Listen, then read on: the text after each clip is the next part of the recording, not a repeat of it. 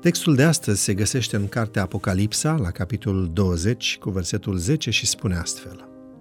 Și diavolul, care înșela, a fost aruncat în iazul de foc și de pucioasă, unde sunt fiara și prorocul mincinos, și vor fi munciți zi și noapte în vecii vecilor. Această descriere colorată a sfârșitului diavolului, a îngerilor săi și a celor reprobabili, în general, ni se pare uneori hiperbolică, la fel ca multe dintre descrierile din textele apocaliptice.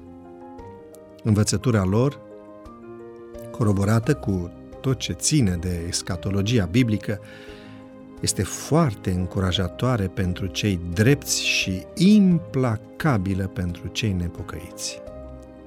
Heruvimul Lucifer, devenit satana, odată ce s-a ridicat împotriva autorității lui Dumnezeu, tot răul din cer și de pe pământ a îngrenat în răzvrătirea sa, păcatul degradant, moartea, mormântul, suferința, violența, minciuna, totul va avea sfârșit. Totul se va stinge într-o moarte veșnică. Marele conflict se va termina cu victoria binelui. Universul va fi definitiv curățat. Consecințele răului cosmic vor fi îndepărtate. Vom avea parte de pace și fericire veșnică. Apostolul Pavel plasează această învățătură fundamentală în contextul realității învierii, stabilind astfel procesul prin care se încheie istoria mântuirii. Căci dacă moartea a venit prin om, tot prin om a venit și învierea morților. Dar fiecare la rândul cetei lui. Hristos cel din tâi rod, apoi la venirea lui cei ce sunt ai lui Hristos. În urmă va veni sfârșitul, când El va da împărăția în mâinile lui Dumnezeu, Tatăl, după ce va fi nimicit orice domnie, orice stăpânire și orice putere.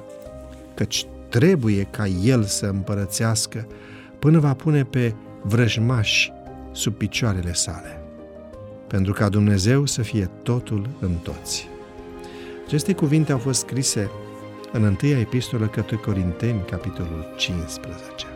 Este interesant de observat aici cum Pavel folosește aceiași termeni ca în Efeseni, capitolul 6, cu versetul 12, cu privire la puterile pe care le va elimina Hristos când va veni sfârșitul.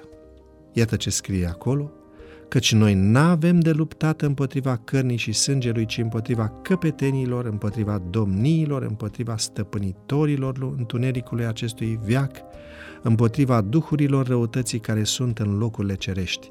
Așadar, existența și puterea lui satana sunt limitate în timp și spațiu. Iazul de foc și pucioasă reprezintă dispariția definitivă a păcatului. Iată care va fi soarta finală a prințului acestei lumi, Lucifer. Niciodată nu se va mai ridica pentru a tulbura sau pentru a distruge viața altora. În acea zi, existența unui Dumnezeu care se află în ceruri va fi mai evidentă ca oricând. Să păstrăm astăzi în minte gândul că răul nu va dăinui veșnic. Curând vom trăi într-o lume mai bună.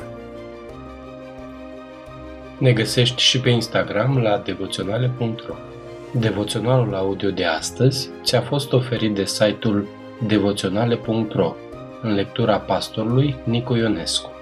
Îți mulțumim că ne urmărești!